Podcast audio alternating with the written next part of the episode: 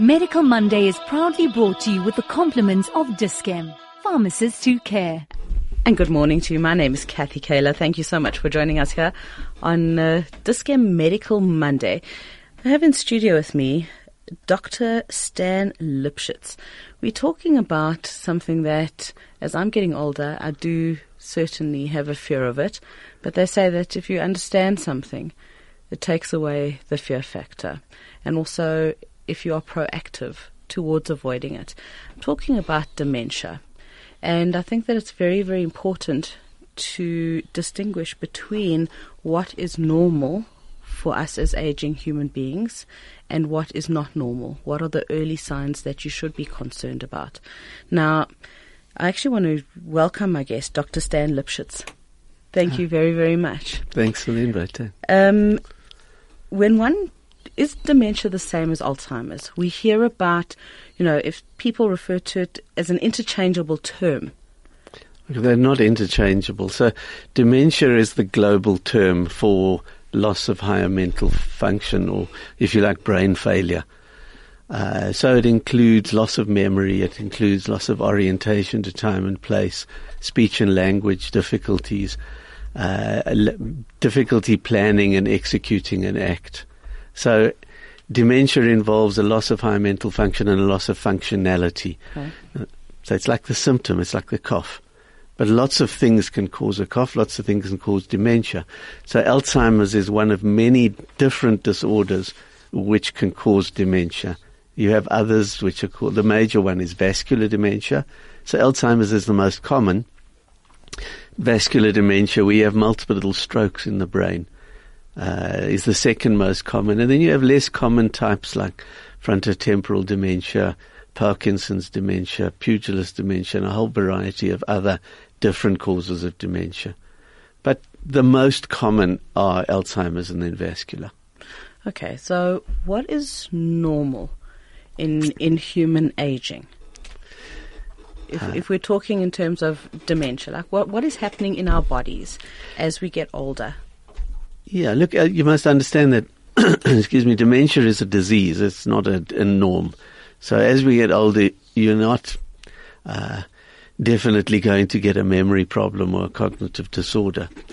Uh, it's very common for individuals as they get older to have a perception of memory loss, the so-called senior moment, if you like. Yeah. You're trying to remember a name, or you're trying to remember a fact, or um, uh, you know you're uh, trying to remember somebody and you can't so long as your your functionality is intact, in other words, so long as you can cope independently in society, you don't have dementia. You're still aware that you need to clean yourself every day and that you need to eat and all of those, those functions. We call them activities of daily living and instrumental activities of daily living. So the simple activities are bathing, washing, watering, feeding. Uh, that's but the instrumental activities are the ones that define whether you are independent or not. So the ability to use the telephone, the ability to do your shopping, to get the appropriate food, uh, to do your cooking, to manage your banking, to manage your affairs. If you can do all of that, you don't have dementia. Now there's a more there's a, a, variety between normal aging and dementia, and that we call mild cognitive impairment. If anybody wants to Google, they can Google MCI. So mild cognitive impairment is a impairment of memory, which is noticeable by the individual and probably by those around them, but where there is no impairment of overall functionality. Now, what we don't know is what's going to happen with people with MCI.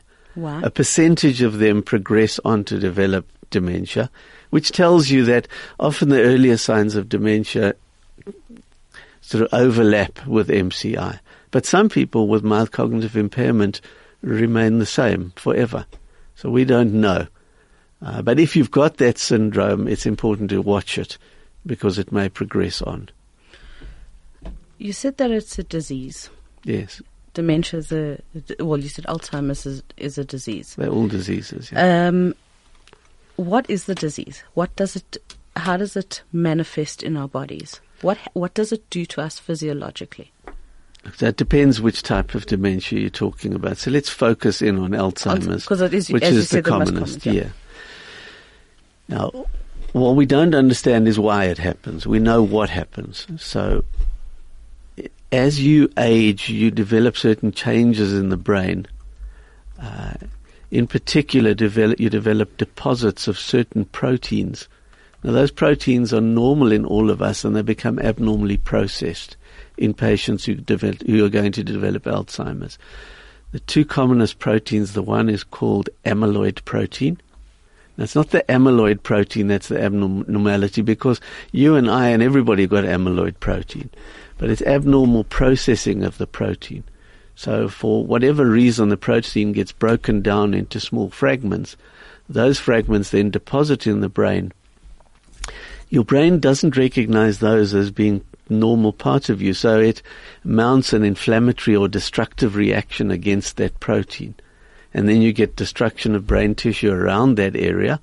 Oh, that's you why get, you see like the holes. Yeah. We call them plaques. Plaques.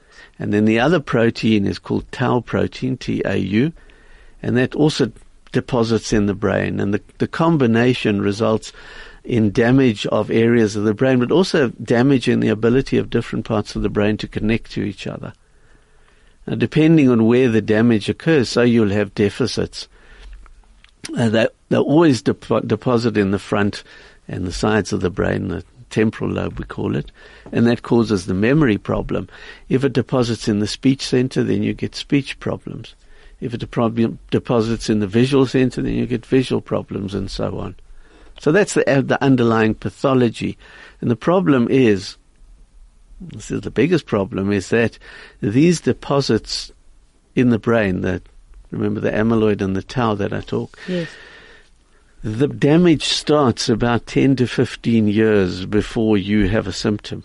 So you've got this this underlying cascade of illness that's going on, and you have no idea it's happening.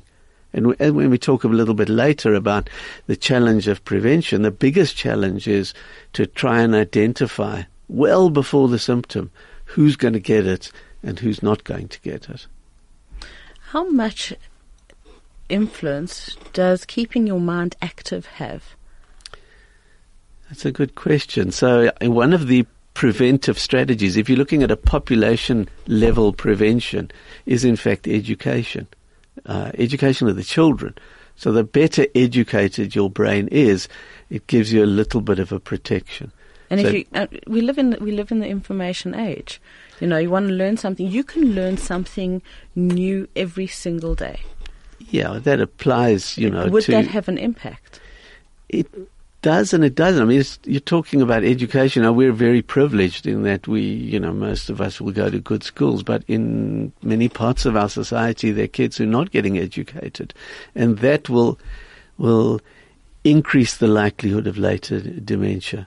So if you look at, uh, you know, we are chatting earlier about the incidence of dementia. What's happening worldwide?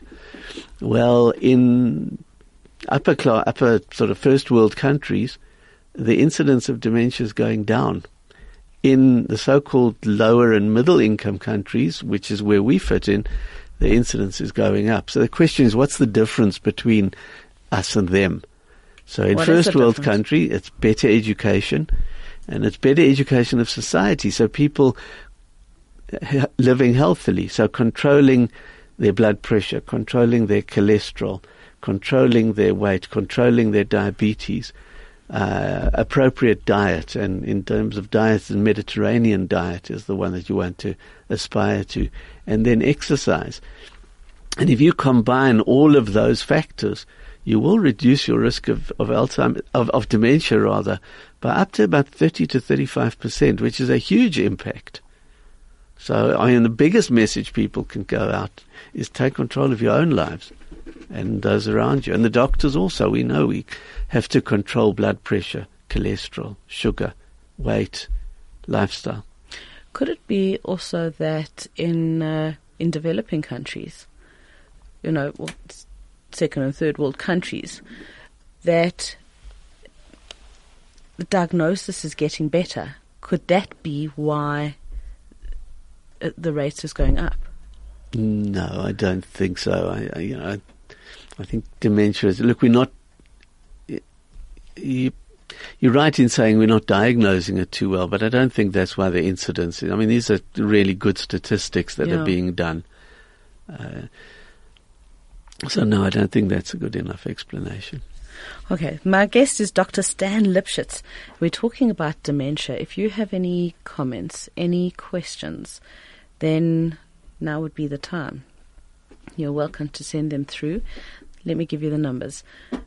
34519, that's a text line. 34519. Any questions about dementia, about Alzheimer's, about uh, you know vascular dementia, any of them? He's uh, he's an expert, darn it. you can also WhatsApp us on 061 895 1019. Got it? 061 895 1019. That's a WhatsApp number. My guest is Dr. Stan Lipshitz. We're talking dementia. This is the, the Scam Medical Monday, and my name's Kathy Kaler. Medical Monday is proudly brought to you with the compliments of Dis-Chem, pharmacists who care. Good morning to you, and my name is Kathy Kaler, and I'm speaking to Dr. Stan Lipshitz. We're talking about dementia. Now, if you've only just tuned in, let me give you a very broad synopsis of what we're talking about. Dementia is the, think of it as like the big mama, the mama term. Within dementia, there's you get different kinds of dementia. You get Alzheimer's dementia, you get vascular dementia, you get all different kinds of dementia. Um, something else that Dr. Lipshitz said is that there's a natural part of aging which is called mild cognitive impair- impairment, which is, uh, you know, it's when we become a little bit forgetful. Uh, we can't remember the name of somebody who we know very, very well. We can picture them, we just can't remember their, their name.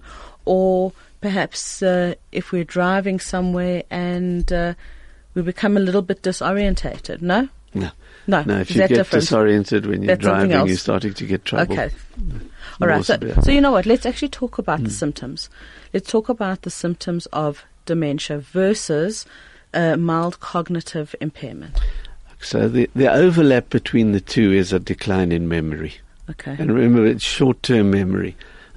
so it's last in, first out kind of memory.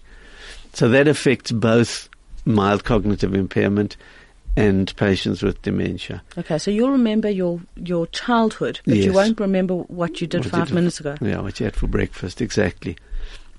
So that affects both. With mild cognitive impairment, uh, the the memory type of mild cognitive impairment, or what we call the amnes- amnestic type, that's the only deficit. You may get a mild impairment with orientation or something, but it won't be losing your way in the car. It will be a momentary difficulty working out a direction. But once you get other impairments of cognition, uh, remember it's memory, speech and language, orientation, practical ability, and executive functioning. And then once you get a loss of ability to cope with your day to day functioning, that's when the diagnosis of dementia is made. Okay. So give me an example. Okay, so if an indiv- if an you know you'll have impairment of function. So you'll, for example, you'll have uh, an old female or male living at home on their own, and they were coping up to now. They were managing to go out and do their shopping. They would get appropriate utensils for. I mean. Appropriate allowances for the house, they'd be able to then cook their dinner, make their dinner, eat properly, manage their pills. And then one day the daughter starts noticing the bills aren't being paid. And then there was one bill paid twice. And they'll go into the house and they'll see food rotting in the fridge, or they'll notice that mom isn't eating properly, becoming tea and toast. And then they'll notice that she's driving less, or one day she goes out driving and she gets lost and she comes back three hours later Or doesn't come back. or doesn't come back. True. When you've got that loss of function, that's when a firm diagnosis of dementia is made. Now there's a, obviously there's a phase between normal and mild cognitive impairment and the development of the dementia where we as, as doctors are very concerned. We're noticing problems.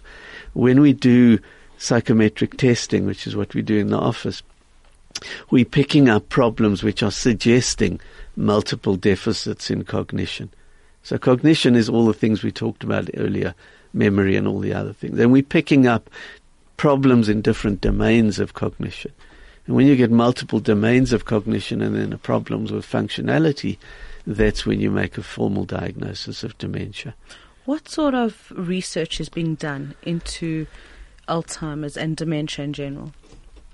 Because most of the research in in dementia is in Alzheimer's, and it's one of the most researched areas in in medicine, and it's certainly uh, you know a goal to achieve. Uh, an appropriate prevention for Alzheimer's disease in the near future. The challenge, of course, is if you start treating to prevent in someone who's already got the disease, you know, the the horse is bolted and the barn door's closed. You can't fix something when the damage is complete. So once a person's got Alzheimer's disease, it's too late. You can, we'll talk about the treatment later perhaps, but the aim is to try and treat in a preventive sense far bef- before that. So then the challenge, you know, there's two challenges then. How do you identify healthy people who are going to get Alzheimer's. And then the second part is, well, how do you address a treatment which will then stop the disease? So, on the one hand, how do we make earlier diagnoses? Well, we're well underway there. And in fact, in the research setting, we can reasonably accurately tell, certainly in the mild cognitive impairment population, we can do tests to say whether this person is going to remain stable or alternatively convert to, to, Alzheimer's disease.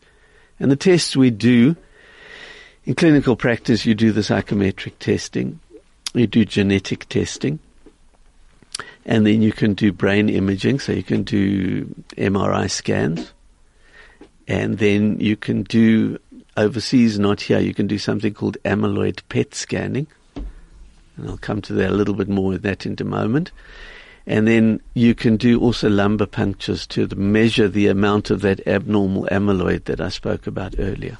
Right. So uh, if you've just joined us and you don't know what the amyloid and the tau proteins are, these are proteins that the body naturally produces, and uh, they basically become plaques on the brain.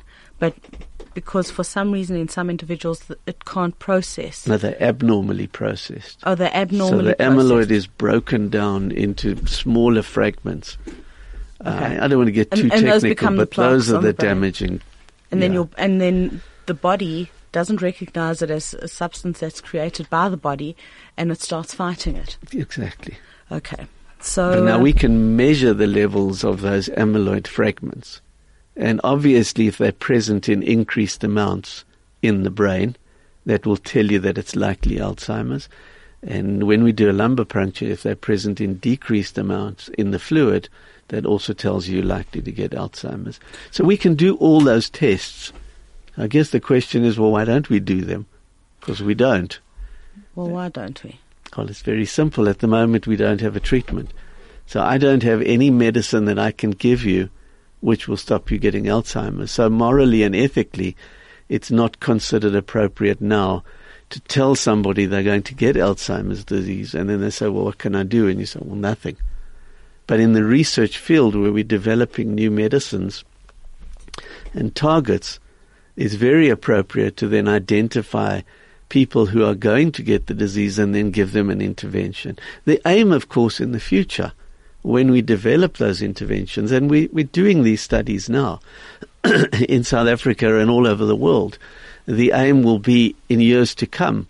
It will be a bit like you going to have your cholesterol checked. You know, you'll ask your doctor, listen, I'm worried. I think I might be at risk of Alzheimer's because my mother got it and my grandmother didn't. And then you'd go to the doctor, we'd do the cognitive tests, the MRI scans, the lumbar puncture or the amyloid PET scan, whichever was appropriate. And then you can say, well, look, you're, you're very likely to get Alzheimer's, so take this medicine. Wouldn't it be great if there was a vaccine?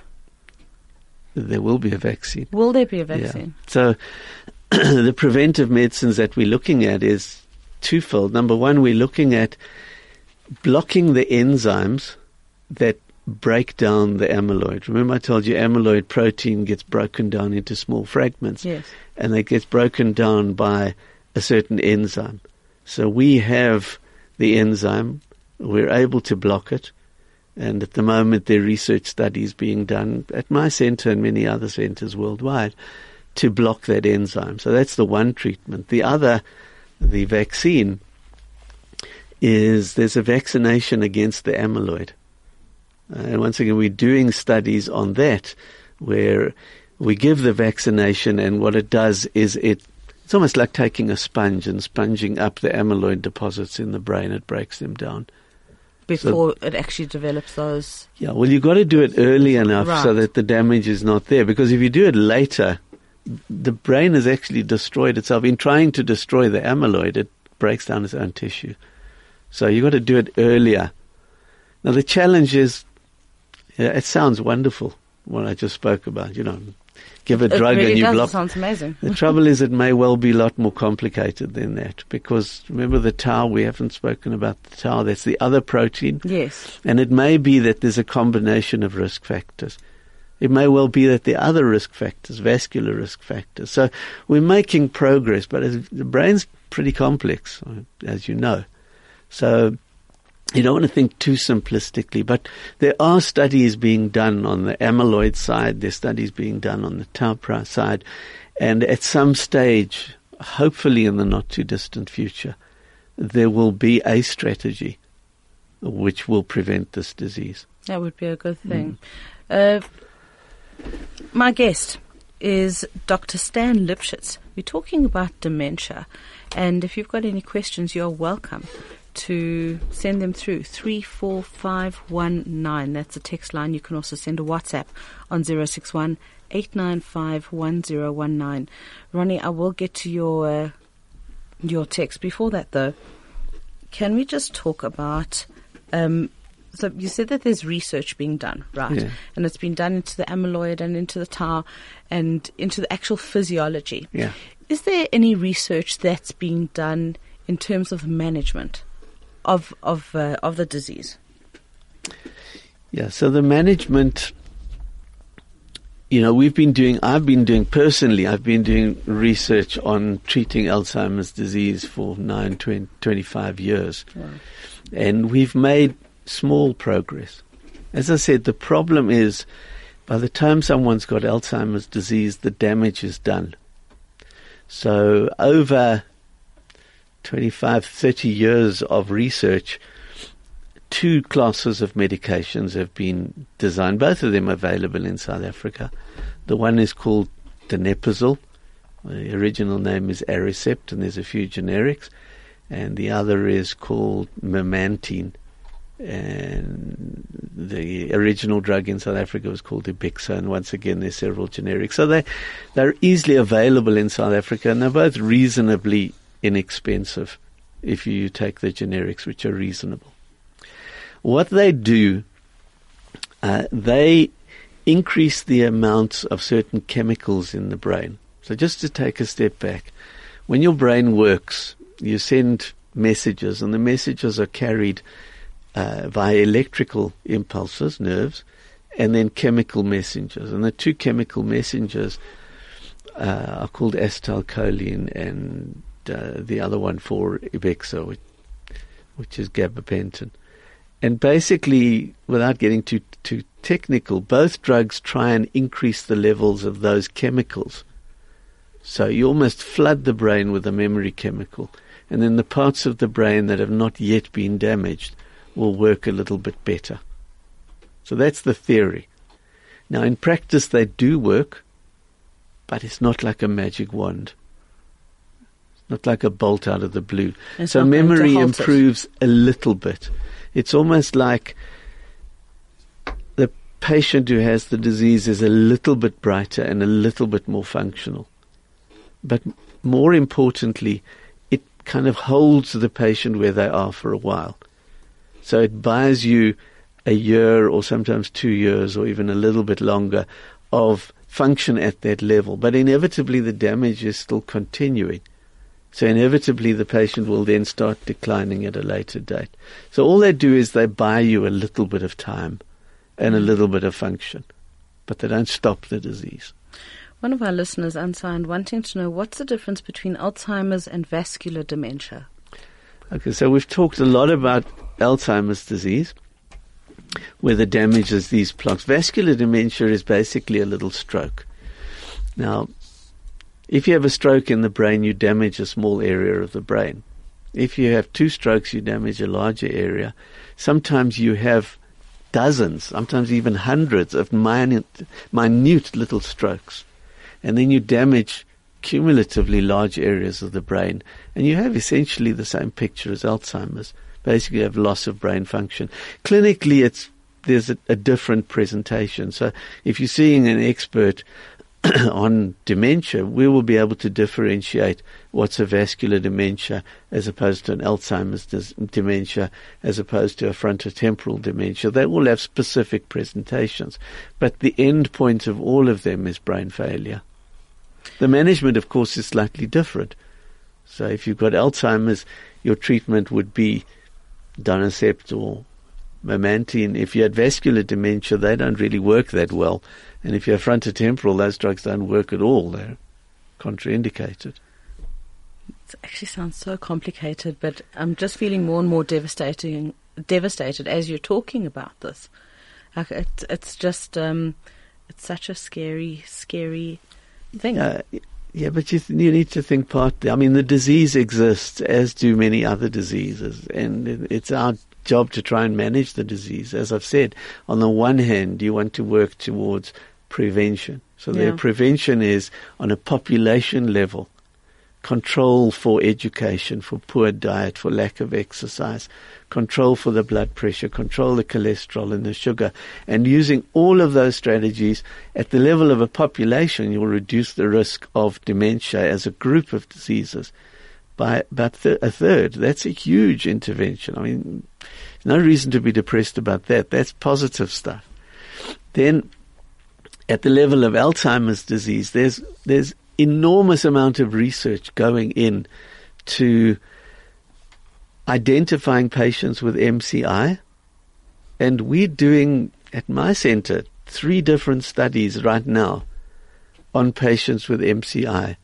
And we identify those who are likely to progress, and then we give a, you know, some intervention to try and prevent it. One of those studies is eventually going to re- result in positive results. I, I, I freely admit many studies are not positive, but that's the nature of research. Every time you do a study, you learn something more.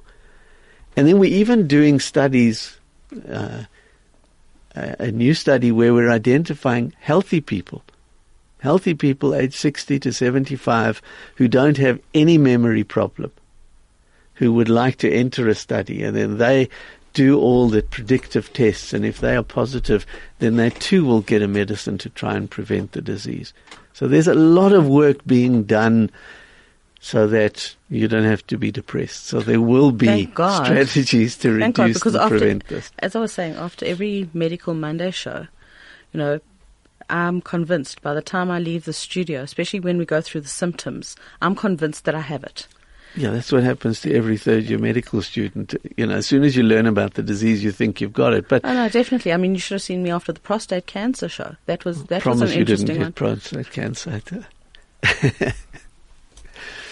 okay, so uh, can we just? I, I want to just get to some of these uh, questions that yes, are coming through from pleasure. our listeners, and thank you very much for the for the questions. You're welcome to send through your questions on three four five one nine. That's a text line, or on zero six one eight nine five one zero one nine. That's the WhatsApp number. So Lindy's got a question, and uh, Lindy says, "How?" So you may know that you're having these strokes, and that's re- that's in relation to um, the, vascular the vascular dementia, which is these these small strokes that yes. you're having all the time? Would you know? Sometimes you don't. So you, when you have strokes, you can have a large stroke which will give you a like a motor deficit. So you'll become weak in a hand or your speech will slur or your leg will become weak or if it's a transient, it'll become weak and then you'll recover.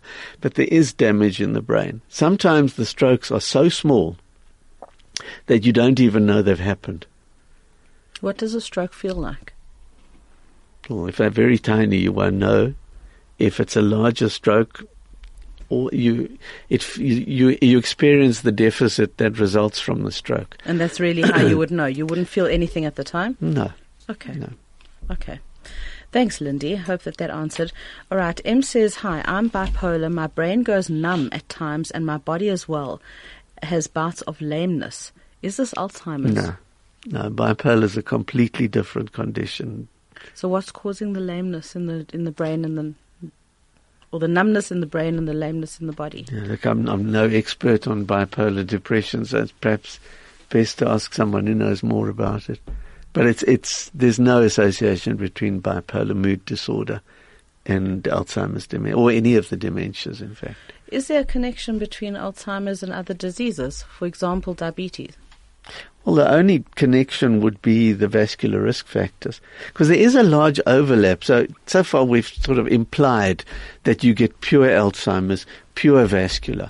There's in fact a big There's a crossover. overlap and crossover. So, if you have vascular risk factors, diabetes, high blood pressure, high cholesterol, then your risk of developing Alzheimer's disease is increased.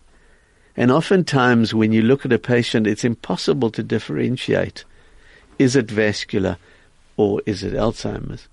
And to be a bit morbid, even after death, even if you do post mortem analyses of the brain, it's sometimes impossible to say which was Alzheimer's and which was vascular. So there is an overlap part of the prevention, whether it's vascular dementia or Alzheimer's, is controlling the vascular risk factors. Mm-hmm. And as your guest asked, diabetes is a strong one. Yeah. Um, somebody asking what the name and address of the centre is where you work, but if we can give that at the at the yeah, end. Yeah, I'll perhaps leave that with you. And, well, we can give it at the end. Yeah. Um, also, Chris, thank you so much. He says, I suffer from planning and executive skills impairment following a head injury. Could you talk about that a bit? Yeah, so um, head injuries, uh, you know, of course, depending on the, the the nature and the severity of the insult, will will damage brain tissue. Uh, that's to be differentiated from pure Alzheimer's disease. So, for example, we get pugilists' dementia, uh, where people repeatedly get hit on the head, and many of your listeners will have seen programs on uh, high level sports yeah. sports people getting repetitive brain injury. It's not that's not Alzheimer's disease, but it's a different different form of brain injury. Uh, what percentage of people get dementia? Do we know? Do we have stats on that? Yeah. So the let's talk about Alzheimer's as a separate entity. So Alzheimer's is very rare in young age. There is an inherited form of Alzheimer's disease, young onset Alzheimer's disease, which is associated with three different gene types. And if your parent has that gene, you have almost a 50% chance of getting Alzheimer's. And that young onset Alzheimer's disease affects us when we're young, like 30 to 40. It's very, very rare but that follows in families. The families are well understood. We know the families. And they would know that it's already And they there. know it there. Okay.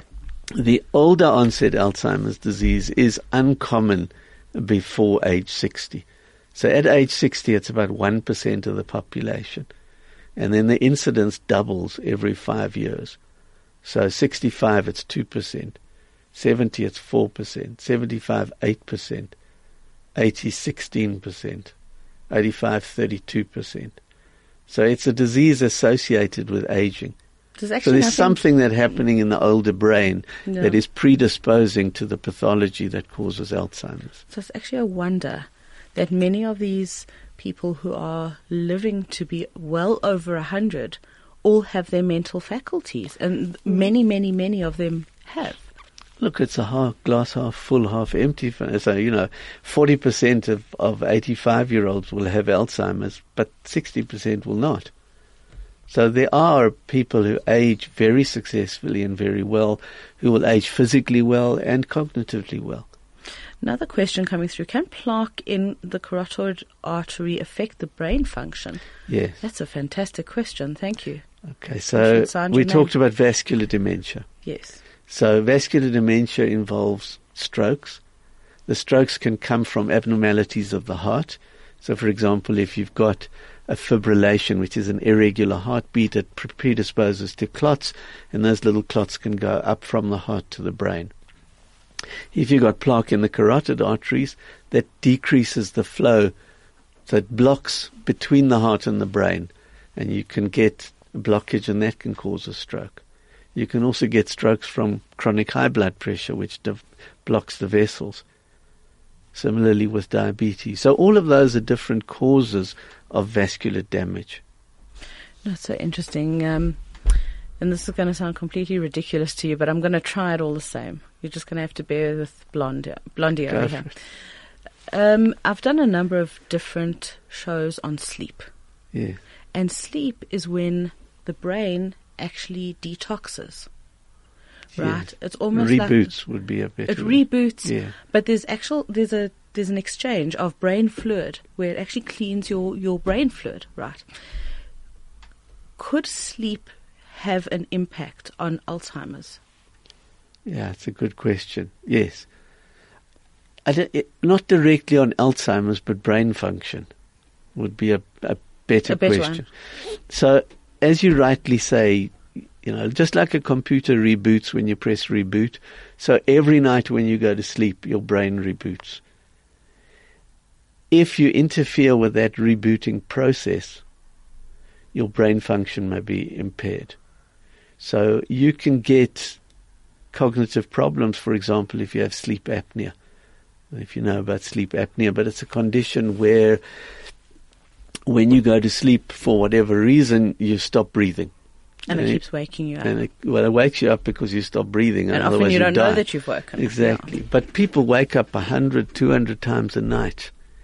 And as they stop breathing, so their levels of carbon dioxide go up and oxygen goes down. And of course, that's going to impair brain function. But that's a reversible cause of brain function. Yeah. As opposed to an irreversible cause. So dementia is irreversible. The reversible. Once it's happened, uh, yeah, exactly as you said, the Yeah. horse is bolted, right?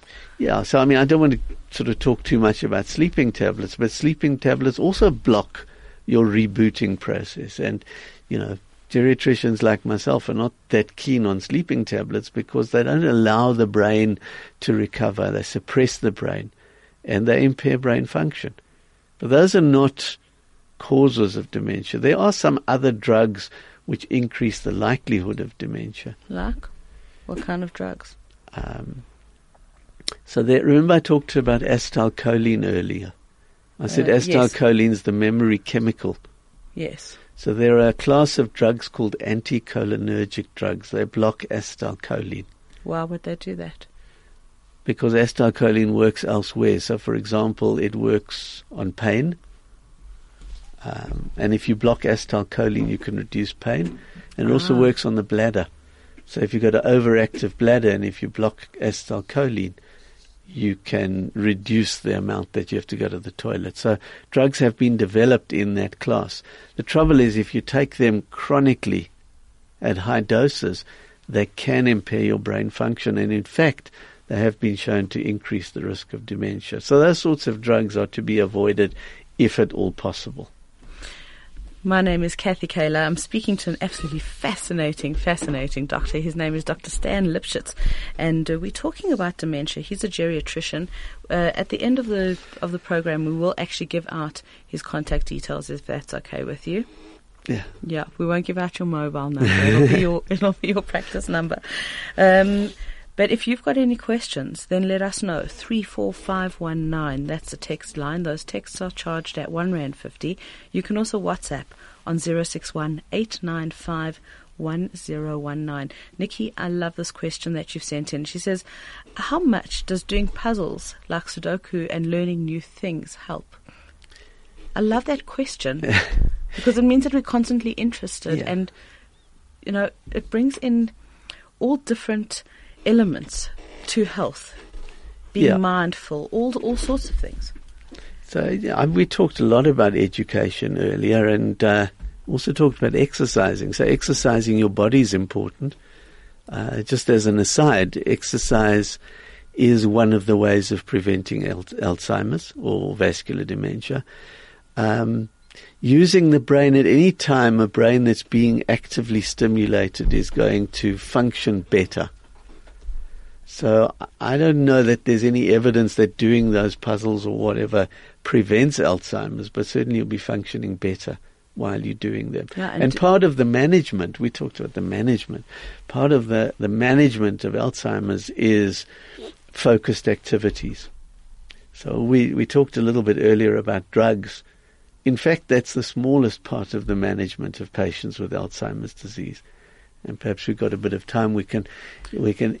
Let's talk about the management yeah. of it. Okay, firstly, before we do that, can we talk about diagnosis? Yes. Right. So uh, I've got a relative who is finding themselves, um, excuse me, um, they get very, very.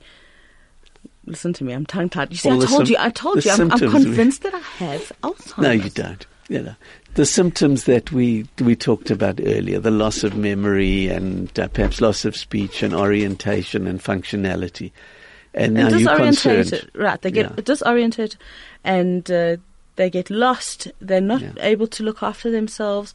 Uh, very, very forgetful. Sometimes somebody who's been a really, really calm person their whole lives becomes vicious, and and you know, and and and hits out. I, w- I now bring this relative of mine to you. What, what I mean, are you firstly, going to do? it's not possible for me or the few geriatricians in Joburg to see every single patient who has a memory disorder. So, you know, I'd encourage you if, or any of the listeners, if you're worried that a relative might have a cognitive disorder, your first stop should be your, your GP or house doctor, uh, and raise the issue with them. Uh, most doctors should be able to do a simple screening test and Many of them will then refer on, refer on to specialist colleagues to do proper assessments. So if a patient comes to me, the first thing I do is I always consult the patient with their important others. Because one of the things about dementia is lack of insight. So if I ask the patient if they've got a problem, they'll say no, and the family will say yes. So it's the nodding or shaking head sign. Okay, that's If the important. patient shakes head and the patient and the family nod head, that means there's a problem, that lack of insight. And then I get corroborative evidence, uh, sorry, information from the patient and their family about where the problems are. So I ask, is there a problem with memory? We talk about orientation. We talk about their ability with practical abilities. We talk about their ability with executive functioning. Are they able to manage their pills? Are they able to manage their monthly bills? All of those things. So that history takes quite a lot of time because there's lots of information I get. Once I've done that history, I also get obviously a history of education. You know, what was their function when they were good? Um, then you do neuropsychological testing or psychometric testing, if you like. and that's where we do cognitive tests. And there's a whole variety of different cognitive like tests. Trump just had. Uh, right. Did he pass on? He did pass, actually. Yeah, yeah, but we we do various tests depending on what we think the problem is, and there are well validated tests that we can use in clinical practice. And the tests measure all the things we've talked about. So they measure your ability to remember, to, to remember. They remember your, they, test your executive functioning. They test your orientation, all those things. and then we've got normative values. So we can then look and, and compare to normative values and we can say, well, the problem exists. And then, really sorry about that. We can then use the tests and the results to try and define the type of dementia that it is. Okay, which so once is important done, for the treatment. Yeah, once we've done that, we say, look, all right, this patient has normal memory, in which case we reassure them. Or we say the patient has, we're not sure, either mild cognitive impairment or early dementia. We can't really separate, and we always call that MCI until proven otherwise. Or we can say, look, this patient has cognitive deficits, and in addition to that, they have functional elements, and therefore they have a dementia. So you separate people into three broad groups. For the people who cognitively are normal, we reassure them and we say, okay, focus on healthy lifestyle. uh, do the exercise, healthy diet, control your vascular risk factors, and if you're worried, come back and see me at some whatever time. For patients with mild cognitive impairment, there you'd monitor because that's your, you know, your high risk population. Yeah. So you'd monitor them more closely, so every six months or every nine months or every year if you think it's relatively mild. For the patients who then have a major problem, you then investigate and, and, and then initiate treatment further. Can elderly people have memory issues during times of stress? Yeah, well, stress is going become more pronounced? of course. Uh, and one of the difficulties when you're doing cognitive testing is that it induces stress. And the more stressed somebody is, you know, the less perfectly they're going to perform. Yeah. So, of course, stress comes into it, depression comes into it, other medical disorders. be Because there's another disease which also causes brain failure, and that's called delirium. Delirium cause is acute brain failure, where you your brain stops working because of some other medical illness. So old people who go to to hospital often get delirium. They get acutely confused and disoriented in hospital. Uh, sometimes an elderly person who's perfectly normal gets a bladder infection, a severe bladder infection, and they will get acutely confused. That's not to be confused with dementia. That's acute. It's being caused by the insult, whatever it might be. And if you reverse the insult, oftentimes you can reverse the cognitive disorder. Absolutely fascinating. All right, so let's look at uh, the management. Okay. Have you looked, and before we do this, and I want to tell you a story. I used to have a business called Rent a Pet. I had a personal zoo. And Hmm. the reason that I had the zoo is not because I just love animals, but it was educational programs. Yeah. And during school holidays, all the animals used to come back to me. And uh, some of the animals were more needy of human attention, and myself and my staff couldn't do all of that. So we would take them for day visits to old age homes. Went to uh, Sandringham Gardens. Mm. They called us in the one day, and um, they sent us to the OT department, and we went with all different animals. We went with birds, and we went with all different animals. And uh, the lady there, her name was Sandra. She was doing a study. She called me up the next week. She said, "Could you come back and could you please bring the rabbits again?" And I said, "Why?" And she said, "Because um, our Alzheimer our Alzheimer patients had a very very good reaction to the rabbits." And so we went and we went off to Ward 1A in Sandringham Gardens and we sat with each patient with different rabbits. And the lady that I was sitting with, she she she was sitting in a chair, curtains were closed, she was holding a handbag, and she was just she didn't respond at all. When I greeted her, when I touched her hand, I put the rabbit in her in her lap, and I took her hand and I started stroking the rabbit. And it must have been minutes and I kept talking to her and saying, "This is Snowflake, and can you feel how soft he is? And he's a white rabbit." And uh, the next thing, she just came back and she said, "Oh, I hope he doesn't pee on me." And I said to her, "Did you have animals growing up? Have you had pets?" She said, "My dear, I can't remember." Yeah, l- look, what you've touched on is is the management of Alzheimer's. um, so it's the most important part of the of the management by far is is the environment. Uh, so an environment that's not stressful, an environment that's controlled, an environment where everything is planned. So, and and good homes that care for Alzheimer patients will do this. The, it's contained, it's familiar. Uh, every day is non-challenging. You wake up in the same time, in the same amount of light, Routine. routine. There is activities. I mean, sitting and looking at the wall is not very good for the brain, or sitting and staring at the TV is not. So there are activities that stimulate the brain, but not in excess, because if you overstimulate, the individual with Alzheimer's can't cope, they get agitated, they get angry, frustrated. So you need activities that are specially tempered to the needs and to the abilities of the individual. And then you have the diet. Breakfast must be in a familiar place. It must be the same breakfast. Similarly with lunch, similarly with dinner. Then you have afternoon activities which include exercise. And then you have activities like pet care. So there's numerous kinds of therapies. You can have pet therapy, you can have art therapy, you can have reminiscence therapy. You know, with reminiscence, reminiscence well, you you're plugging into the concept that longer term memory is better retained than short term memory.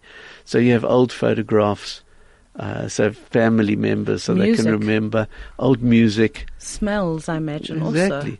And some homes have ingenious systems where the whole home is designed as a 1950s kind of environment. How incredible. So people are plugging into long-term memory. And all of these are management strategy. So the most important people in the management strategy are the caregivers, whether they're formal, hired caregivers or informal family.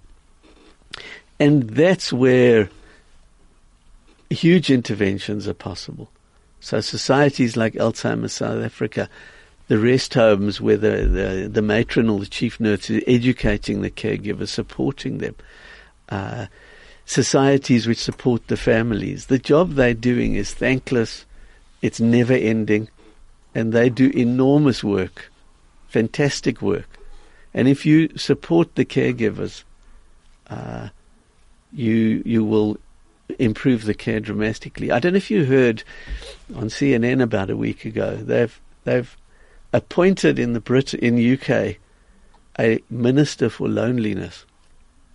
No. Recognizing how important it is to not have older people, whether they're demented or not demented, isolated. I actually saw that as a headline this morning on the Daily Mail in the, UK. They said that loneliness is a greater killer than obesity. Yeah, and it causes Alzheimer's and it causes people who caring. You know, you have a husband and wife team. The wife gets dementia or the husband gets dementia. The other person acts as their sole caregiver and they're stuck. That it's a 24 hour care, seven days a week, How do we 365 days a year. Um, one last question, and then we're going to have to wrap up, Dr. Okay. Lipshitz. Uh, Elizabeth Seif, thank you so much for your message. She says, Does Lyrica suppress the brain? What's Lyrica? Yeah, so Lyrica, it's it's a drug which was originally designed for epilepsy. More recently, its use has been expanded and it's actually registered for the management of chronic pain, in particular pain from nerve damage. Um, it it does suppress the brain, but usually temporarily. So people who go on to high doses get very drowsy and they may get confused. Sometimes you can get used to it and you can learn to tolerate it. Uh, it needs to be used with great caution in the elderly. Remember, the older brain is more vulnerable than the younger brain. Um, if it's being used for pain, you need to start at very small doses. You need to increase the dose very, very slowly and preferably give it later in the day because it does make you very sleepy and it may also predispose to falls in old people and neither of those are very good. So it doesn't cause Alzheimer's as such, Yeah. but it can cause drowsiness and acute, more acute confusion. I've been speaking to geriatrician Dr. Stan Lipshitz. Thank you very, very much. How do we get in touch with you? Where do you practice? Uh, I'm practicing in Rosebank, in a house in Rosebank in Jellicoe Avenue. Um, we're not Can here we to Google you? for business. Yeah, Okay. No, I'm just I'm saying because there was a question earlier about uh, where you practice. yeah. You And can Google, or I can leave my details with you, and they can contact the the, the The station. practice. Yeah, Okay. Thank you very, very much. my pleasure.